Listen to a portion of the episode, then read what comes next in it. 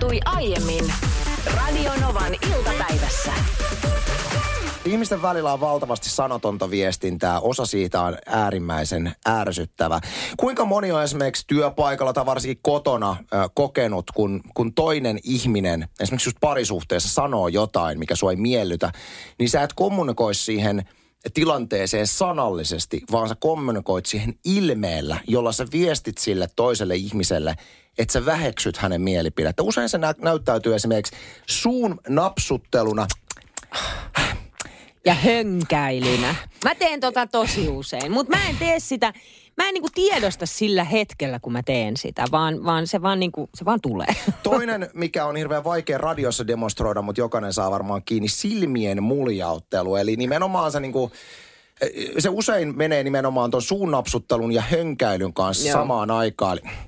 Ja sitten sä katot yläviistoon, eli muljauttelet silmiä. Just näin, joo joo. Musta on hauskaa, miten niin kuin missä vaiheessa ihmisen tavallaan niin kuin elämää tulee se, että sä tajuat, että toi perhana, toi silmien muljauttelu, sehän on itse asiassa todella tehokas tehokeino, kun sä haluat viestiä toiselle ihmiselle, että sä et arvosta tuo mielipidettä. Mä oon nyt ihan viime viikkoina huomannut omasta ihmistaimestani, joka on kuusivuotias tytär tällä hetkellä, niin hän on alkanut muljauttelemaan silmiä juuri tänä aamuna. niin- Siis tossa iässä, Tuossa iässä, jo. mä en tiedä, hän on Eskarissa, niin jotaksen siellä oppinut, vai onko hän kenties vanhemmiltaan, todennäköisesti vanhemmiltaan oppinut silmien muljauttelun jalon taidon, mutta kyllä meinaa tänään mä huomasin, että kuinka mulla meni tunteisiin, kun oli hyvin vaikea aamu, siis varsinkin näin ehkä joululomien jälkeen, kun toi herääminen on vähän vaikeaa tyttärellä ja muutenkin oli semmoinen niin kuin tulta ja tappuraa ja meni jopa vähän huutamiseksi. Mä vähän provosoidun aamulla, kun oli niin kuin, mm, kaikki mm. oli ongelmaa, niin siinä vaiheessa kun mä komennan mun kuusivuotias tytär ja hu, niin kuin, että nyt oikeasti, nyt en enää, niin se reaktio just semmoinen, ja sitten niin kuin, kuusivuotias semmoinen, tiedätkö, pieni, pi, pi, pienessä semmoisen niin kuin eskarilaisen vaatetuksessa ja valtavassa haalarissa niin kuin muljauttelee semmoisen, että nytkö se tuli. Ja, ja se ei ole vielä paha, se ei Joo. ole vielä paha, mutta mulla tuli se ajatus, että nyt kun se alkaa, niin tästähän se menee vaan pahemmaksi. Se menee, hei. Anssi. Ja kerro, sulla on itsellä vähän vanhempia lapsia, niin kerro, että mitä on edessä päin. Edessä on kuule niin, kuin niin suurieleistä silmien muljauttelua ja suun napsuttelua. Siis 11-12 ja siitä ylöspäin, niin sitten alkaa. Sitten siihen tulee tietysti kaiken maailman asenneongelmat ja, ja muut vastaavat. Mutta äh, niinhän se menee, että kyllä se niin kuin, kyllä mä väitän, että aika moni tollainen piirre, jotka on ärsyttäviä nimenomaan, mitä lapsessa saattaa tulla, niin kyllä se niin kuin kotoota tulee mm. tiedostamatta. Kyllä, kyllä. Mä annan esimerkin. Äh, silloin kun mun esikoinen oli ehkä viisi, kuusivuotias ja siinä oli niin kuin pitkä jakso sellaista niin kuin tosi epäystävällistä puhetta ja monta kertaa joutui sanoa, että nyt on niin kuin huono asenne, että ei tollasta ja, ja sellaista kiukuttelua ja, ja ihan niin kuin uudenlaista jotenkin, mitä ei aikaisemmin ollut tullut ja sitten kerran oltiin autossa koko perhe istumassa ja, ja tota no, niin se niin kuin sama meininki jatkui. Ja sitten mä vaan niin kuin räjähdin. Mä, olin, nyt mä en enää jaksa tätä. Et mikä tämä on tämä? Että mistä tämä tulee? Niin tyttäreni sanoi siihen suoraan, että, että niin, mutta miksi, miksi mä saat tehdä näin tai sanoa näin, kun tehän teette niin koko ajan. Ja se, o, se oli hetki. Peilihoitoa! Se oli hetki, jolloin mulle annettiin niin kuin maailman isoin peili eteen. Ja tilanne kääntyi siihen, että minä olin se, joka itkin ja pyysin anteeksi. No ei nyt ihan, mutta sit piti selittää tietysti, että joo, että hei, sä oot ihan täysin oikeassa. No että- mutta järkyttävän tärkeitä tilanteita. Hurjia Ylipäätään tilanteita. Siis, äh, nyt mennään vähän diipimmälle levelille tässä keskustelussa, kun jokainen vanhempi tunnistaa tämän siis peilihoidosta, kun mm. puhutaan. On se, että ne on rankkoja tilanteita vanhemmuudessa, kun lapsi heijastaa omalla käyttäytymisellään niitä asioita, niitä huonoja juttuja, mitkä, mitkä sussa itsessä on. Ja mä oon en, sen takia ehkä niin kuin emotionaalisesti vanhemmuus on ollut välillä tosi rankkaa, koska mä oon tajunnut itsestäni huonoja puolia enemmän kuin koko elämäni aikana yhteensä. Mm. Ja ne tulee ne huonot asiat, mitä mä tajun itsestäni nimenomaan sen lapsen kautta. Just näistä kommenteista, että no sä itekin teet noin. Just tai näin, sä itekin reagoit. Tai sitten vaikka lapsi ei sanottaisi sitä, mutta sä huomaat, että lapsi käyttäytyy sillä tavalla, minkä se on sulta iteltä oppinut mm. ja se ei ole hyvä. Mm. Hyvä tapa. Mutta sen, sen hei sanon vielä, että se mikä on ylipäätään elämässä, on kyse sitten lasten kanssa operoimista vanhempana tai ylipäätään vaikka työyhteisössä toimimisen, toimisessa, toimimisessa. Ö, peilihoito on yksi tärkeimpiä asioita. Se, että sä Oh. pystyt jatkuvasti mm, niin kuin kyseenalaistamaan sun omia tapoja, kun sä huomaat, että sun oma toiminta aiheuttaa, tai sun ainakin pitäisi huomata, että sun oma toiminta aiheuttaa ulkopuolella jotain, niin se on tosi tärkeä itse, itsensä kehittämisessä, että pystyy katsomaan peiliin. Mutta ootapa Anssi, kun tulee se hetki ja se vaihe elämässä, kun sun lapset vertaa sua sun isään tai ei, äitiin. Ei sitä tapahdu. Kyllä sitä tapahtuu. Mä oon nyt siinä tilanteessa. Sä oot ihan kuin mummi. Miltä, miltä tuntuu? Miltä tuntuu? No kun en mä tiedosta niitä asioita, mutta sitten kun toinen sanoo, niin on silleen, että niinpä mun äiti teki näin, tai mun äiti näyttää tältä, tai mun äiti sanoo näin. Ja, ja sitten se hetki, kun sä meet sun omalle äidille, joka on jo eläkkeellä, sille Miksi sä et mulle tämmöisen? Nyt mä kaadan kaiken muomille lapsille. No, näin se menee. Näin se menee. Nyt ohjelma-osiomme. Kuuntelijat laittaa palautetta. Ole hyvä vaan. Mä tuossa kerroin äsken faktasäässä, että nyt kyllä kannattaa pitkiä kalsareita laittaa farkkujen alle. Esimerkiksi pääkaupunkiseudulla, missä huomenna päivällä semmoinen miinus kaksi. Aamulla viisi astetta mm. pakkasta. Ja se, se on paljon se on Helsingissä. paljon se. Ö, Titi tähän laittamaan viestiä numeroon 17275, että eilen oli hävyttömän liukas kävellä. Eli niiden pitkien kalsareiden lisäksi kandeis käyttää nastakenkiä, jos sellaiset löytyy, ainakin etelärannikolla. Hyvä Nastakengät on, pom- pointti. nastakengät on kätevät. Sitten Rita lait, mulla on itse asiassa, mulla on nastakenkiä. Ei kuinka mulla sellaisetkin? On, koska me ollaan samaan aikaan meidän firmasta semmoiset saatu. Oletko hukannut ne? Ei, kun mä en ole siis niitä käyttänyt, mutta mä sain siis joululahjaksi sellaiset niinku kenkiin laitettavat Aivan. sellaiset nastat. Aivan. Sell- sellaiset löytyy. En ole kertaakaan käyttänyt. Siis etkö sä joululahjaksi keneltä? Lorelta. Asia kunnossa. Se oli yksi romanttisimmista jouluista, mitä meillä on koskaan ollut. Rita laittoi tänne tällaisen viestin, että pitkää kalsaria farkkujen alle, no thanks. Nimittäin, oletko koskaan joutunut haistelemaan pyllyhikeä, Niina? Et varmaankaan koskaan kollegasi Anssin, ei, koska hän ei todellakaan käytä pitkiä En. kalsareita. En käytä. Miksi pitkät kalsarit?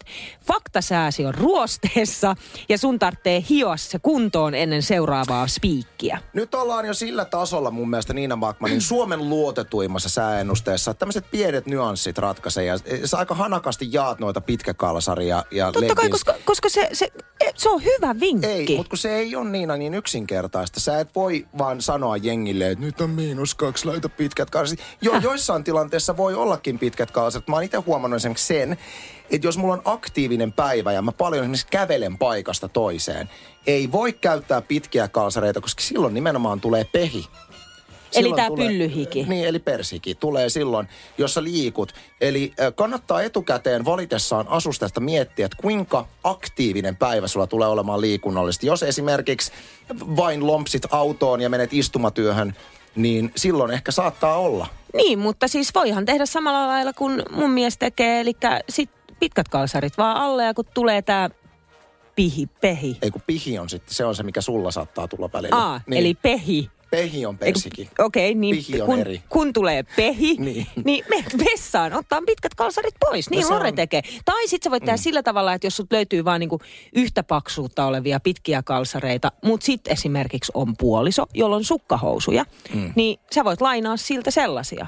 Lore on kerran tehnyt yhden juontokeikan. Puvun alla oli sukkahousut, kun sillä oli sisäistä kylmyyttä.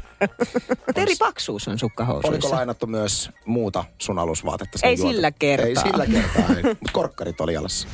Kuinka moni hei Radionovan iltapäivän kuuntelijoista tykkää tulisesta ruuasta? Saako, saako nostaa käden pystyyn? Ei näy sinne, mutta meillä molemmilla on lavat pystyssä. Se on muuten jännä. Se mulla on tällä hetkellä semmoinen, kuten huomasit, kuten käytiin tänään syömässä tuliset kanansiivet. Sä otit tulisemman kuin minä. Joo, otin, otin hotmaustella ja, ja siis mulla on tällä hetkellä taas semmoinen kausi, että mä yritän nostaa mun kipukynnystä.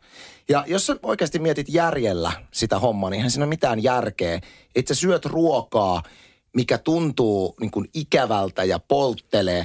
Ja sitten kuitenkin sul tulee sen jälkeen hyvä fiilis ja sitten seuraavalla kerralla sä mietit, joo, että nyt pitää ottaa, että mä pystyn nostamaan sitä kipukynnystä, että sä pystyt ottaa ekstra hottia ja ekstra, ekstra hottia. Joo, joo, joo, mutta se, on- se on niin ihanas. Mä rakastan chiliä ylipäätänsä. Mulla on ystävä, joka kasvattaa erilaisia chilejä. Ja meillä on kerran vuodessa ollut chilin maistajaiset. Oho. Siellä on montaa eri chililajiketta, koska niissä, niissäkin chileissä on siis eri makuja. Toiset on lempeällä tavalla tulisi ja toisissa se tulisuus hyökkää niin kuin heti kiinni. Ja silloin merkitystä, että mistä sä aloitat. Että jos sä aloitat siitä ihan tulisemmasta, niin ethän sä sen jälkeen maista enää mitään. Mä en tiedä, pystyisikö mä chilimaistajaa Se tulee. niin koska hyvä. siis äh, chilissä, kun sä otat pe- niin kuin puhdasta chiliä, mm. niin tuntuu, että sä et maista siinä mitään muuta kuin sen tulen. Mutta mut siinä on eri tasoja. Si- sä et- Vaikea saada sitä niin kuin makua sieltä. sun, sun pitäisi päästä maistelemaan niin kuin erilaisia. No, voitko, he, voitko heittää mun nimen jonnekin chili listalle. Koska siis äh, mua kiinnostaa tämä aihe ja, ja mä ajauduin tuossa äh, joulun äh, pyhinä keskusteluun erään psykologin kanssa. Se, että hän on psykologi, niin ei liity mitenkään tähän, mutta kun Aha. mä nyt mainitsin, Niin, että niin. hän on psykologi ammatiltaan, niin puhuttiin sitten tul- tulisesta ruoasta siinä. Hän heitti tämmöisen knopin vaan, jota mä en ollut tiennyt etukäteen, että mistä johtuu se, että ihminen nauttii tulisen ruoan syömistä. Että tavallaan se ristiriita, että se sattuu ja se on kivuliasta ja epämukavaakin, mutta miksi siitä nauttii? Niin hän selitti, että se johtuu, mä en nyt muista mikä se on se, mikä erittyy, pitää selvittää kohta, mutta siis siinä erittyy samaa kuin siinä, että jos ihminen joutuu vaaralliseen tilanteeseen tai pelottavaan tilanteeseen, mutta selviät siitä, niin ihmisellähän tulee täm- tämmöisen tilanteen jälkeen niin kuin hyvä olo. Esimerkiksi miksi jotkut harrastaa vaarallisia ekstreme-urheilulajeja tai hyppää, tiedätkö, jostain pilvenpiirtäjän katolta laskuvarjon kanssa ja avaa sen viime tingasta. Tämä nyt on vähän ääriesimerkki, Niin, mutta niin. kuitenkin se perustuu siihen hyvän olon tunteeseen, mikä siitä selviytymisestä seuraa. Eli esimerkiksi vaikka avanto. Se on epämiellyttävää alkuun, kun sä meet sinne, niin sä jäät koukkuun Mä väitän, siihen. että se on, siitä on sama kyse. Ja siis chilin syömisessä ihmisessä erittyy samat aihe, a, niin kuin tavallaan se selviytyy. Kun sä selviät siitä tulisuudesta, niin sun keho erittää ainetta, joka tuo sulle semmoiset, hei sä selvisit ja sä saat nautintoa. Ja se tunne ajaa sut tietyllä tavalla janoamaan sitä tulista ruokaa lisää lisää. Tämä oli musta niin tavallaan ihan mielenkiintoinen avaus siinä, että mä oon usein miettinyt, että miksi mä nyt haluan nostaa mun kipukynnystä, kun ei siinä ole mitään järkeä. Mm. Mutta jotain siinä on kiehtovaa. Ja mun täytyy nyt mua hävettää, että mä en muista mikä se on sen aihe, aineen nimi, mikä erittyy. Mutta täytyy katsoa tuosta, mutta tämmöinen knoppi tähän. Mites teillä kotona, tehdäänkö teillä kasoja? Ja kasoilla mä tarkoitan erilaisia kasoja, pinoja, pinkkoja, on ne sitten vaatteista, kirjoista. Tai sitten ihan sellaisia sekakasoja. Kyllä, kyllä tehdään. Meillä tehdään siis koko ajan, kaiken aikaa. Ja niin kuin aikaisemmin puhuttiin siitä suun napsuttelusta, niin mä oon se, joka napsuttelee suuta ja hönkäilee. Mä en voi sietää sitä, että tehdään kasoja. Kun, ja, ja nimenomaan niitä kasoja, jotka on niin kuin kirjakasoja tai vaatekasoja tai sekakasoja tai paperikynä, kalenterikasoja tai sitten niin kuin kaikki mahdolliset läppärit kasassa. Tai, tiedätkö, niin kuin, että, ja kun niitä, ne on lattialla. Mm. Mä en Mä ymmärrä, että min, mitä ne odottaa siinä. Ei, ei ne mitään odota. Jotainhan ne Ei, odottaa. ei ne odota. Siis itse tämmöisen, hei, kasojen tekijä ilmoittautuu. Äh, kasojen muodostuminen syy ainakin siis minun, minun lähtökohdistani on siis se, että silloin kun mä mietin, että mulla on esimerkiksi joku juttu, että nyt mun pitäisi laittaa tämä johonkin, mihin laitan. Mm. Niin ei se mene silleen, että mä vaan heitän sen jonnekin, vaan mä etsin lähimpänä olevan kasan. Jos yhtään kasaa ei ole muodostunut mihinkään, joka on hyvin epätodennäköinen Niin. skenaario, muodostan tarkkaan valikoituun lokaation meidän kämpässä kasan ja alan sitten kasailemaan siihen. Meillä esimerkiksi meidän kämpässä siis vaimollani menee aivan niin kuin lähtee hihnaluistamaan, kun siis mä oon rakentanut meidän, meillä on kaksikerroksinen kämppä, niin portaisiin, niin siinä on kasa aina. Ja, ja se kasa muodostuu tähän kyseisen paikkaan siitä syystä, että jos mulla on esimerkiksi huppari, jonka mä otan työpäivän jälkeen pois, mä heitän sen siihen kasaan, joka on muodostunut ö, portaalle siitä syystä, että se huppari on matkalla yläkerran vaatehuoneeseen. Totuus on se, että se ei tule ikinä matkustamaan sinne. Niin. Mutta se on Mutta sä tavallaan- kuitenkin matkustat sinne, mutta sä riisut matkustan. se, se, Mä en Mut se on, tajua se on niinku tota. siinä meidän kämpän tavallaan välipaikassa. Joo, ja niin, siihen yleensä se lopputulos on se, että siinä on semmoinen metrin korkunen läjä tavaraa menossa ylös, joka ei ikinä mene ylös. Ja, ja se on, ja mä uskon, että sun miehellä varmaan nämä kasat, niin siihen on joku syy, miksi ne muodostuu. Sä laitoit aika hauskan videon meidän Facebookiin Radionova iltapäivään, missä sun mies Lorenz Backman on myöskin paljastamassa omat motiivinsa ka- kasojen taakse. Mutta hän on siis teidän kuntopyörän taakse muodostanut kasan. Kerro tästä Joo, lisää. siis tämä on tota itse asiassa niinku jopa edistystä mun mielestä. Mm. Että kyllä, kyllä mun täytyy vähän häntä olalle taputtaa ja antaa kiitosta siihen suuntaan, koska siis se mitä mä en voi sietää on, että ne kasat ilmaantuu siis niin kuin lattioille. Mutta nyt hän on siirtynyt ikään kuin askeleen eteenpäin vaatekasojen suhteen sillä tavalla, että on jopa viikannut. Yleensä ne ei ole viikattuja, mm. mutta nyt on viikannut ne vaatteet kasaan tai pinoon ja nostanut kuntopyörän satulan päälle. Eli mm. ne ei ole enää lattialla. Ja nyt mä odotan vaan tästä niin kuin sitä seuraavaa askelta, joka on, että ne vaatteet on sitten vaatekaapissa. Mutta si- siihenhän on sitten niin kuin vuosien matka. Mutta tästä saadaan parisuhteissa siis mun mielestä niin kuin täysin kohtuuttomiakin riita- ja kriisitilanteita näistä kasoista aikaisemmin. Miksi ei voitaisiin esimerkiksi löytää tämmöistä välimallin ratkaisua, missä määriteltäisiin lattialla oleva esimerkiksi metri kertaa metri alue. Se voi olla jossain olohuoneen lähistöllä tai näin aidattaisi se, tai sitten mm. esimerkiksi teipillä lattiaan merkit, että tässä on kasan paikka. ja koulutettaisiin mies rakentamaan se kasa siihen omalle neliömetrille, mikä hänellä on kasalle. Sitten siitä ei voisi jurnuttaa. Mä uskon, että mies, mä ainakin kunnioittaisin tätä omaa aluettani kasan muodostuksia, jos tämmöinen minua on. Ihan varmasti kuule, älä naura. Mutta mulla siis, mä, kun mä en ymmärrä tota esimerkiksi, jos otetaan, puhtaasti rajataan tämä niinku vaatekasa, niin mulle mm. se, että jos va, on vaatekasa, kasa, se ei ole edes niinku viikattu, vaan se on kasa. Mm. Ja se on siinä monta päivää. Se on yhtä kuin, että nämä kuuluu pesukoneeseen. Mutta ei välttämättä kuulu, no, ne, voi olla puolipit, no, ne voi olla puolipitoisia. No tässä me tullaankin just niin. tähän, että kun, jos mä jättäisin kasan maahan, niin, ja vaikka ne olisi puhtaita, että mä ottaisin vaatekaapista, mä ottaisin vaikka X-maaran paitoja ja housuja. Niin. Sitten mä laitan ne keskelle olohuoneen lattiaa niin. kasaan. Ei sun mies valittaisi. Se on hyvä, hienoa toimintaa Mutta jos mä, jos mä antaisin ne olla, mä tie, tietäisin sen, että mä oon ottanut ne puhtaana pois vaatekaapista ja ne on kasassa siinä lattiassa mm. Vaikka viikon. Mm. Mä en koskis niihin. Mä pesisin ne sen jälkeen. Niin, sinä oot sinä. Koska ne on, siis, koska ne on ollut kasassa niin. lattialla. Niin. Eihän ne sinne kasassa huonoksi mene. Vai menee? Ei. Mutta mitä tehdään tämmöisessä parisuhdetilanteessa, missä toista häiritsee kumppanin jättämät kasat? Johanna tarjoaa oman näkemyksensä aiheeseen. Ollaan siis miehen kanssa käyty näitä keskusteluita siitä, että mihin niitä kasoja on ok laittaa vai onko ollenkaan ok laittaa ja ketä ne häiritsee. No pääsääntöisesti se on niin, että nimenomaan minua naisena nämä kasat häiritsee – ja olen, olen sitten saanut mieheltäni semmoisen, semmoisen kommentin, että jos minua kasat häiritsee, niin minun täytyy itse sitten poimia ne kasat pois. Että se on ihan turhan päivästä sen alkuttaminen, hyvät naiset. Tehkää asialle itse jotain. Ei ole niin rankkaa poimia sitten se vaatekasa pois siitä lattialta, kuin se, että menettää hermonsa ja ruveta siitä nalkuttaan paljon vähemmän energiaa kuluu siihen, kun kerää sen kasan pois.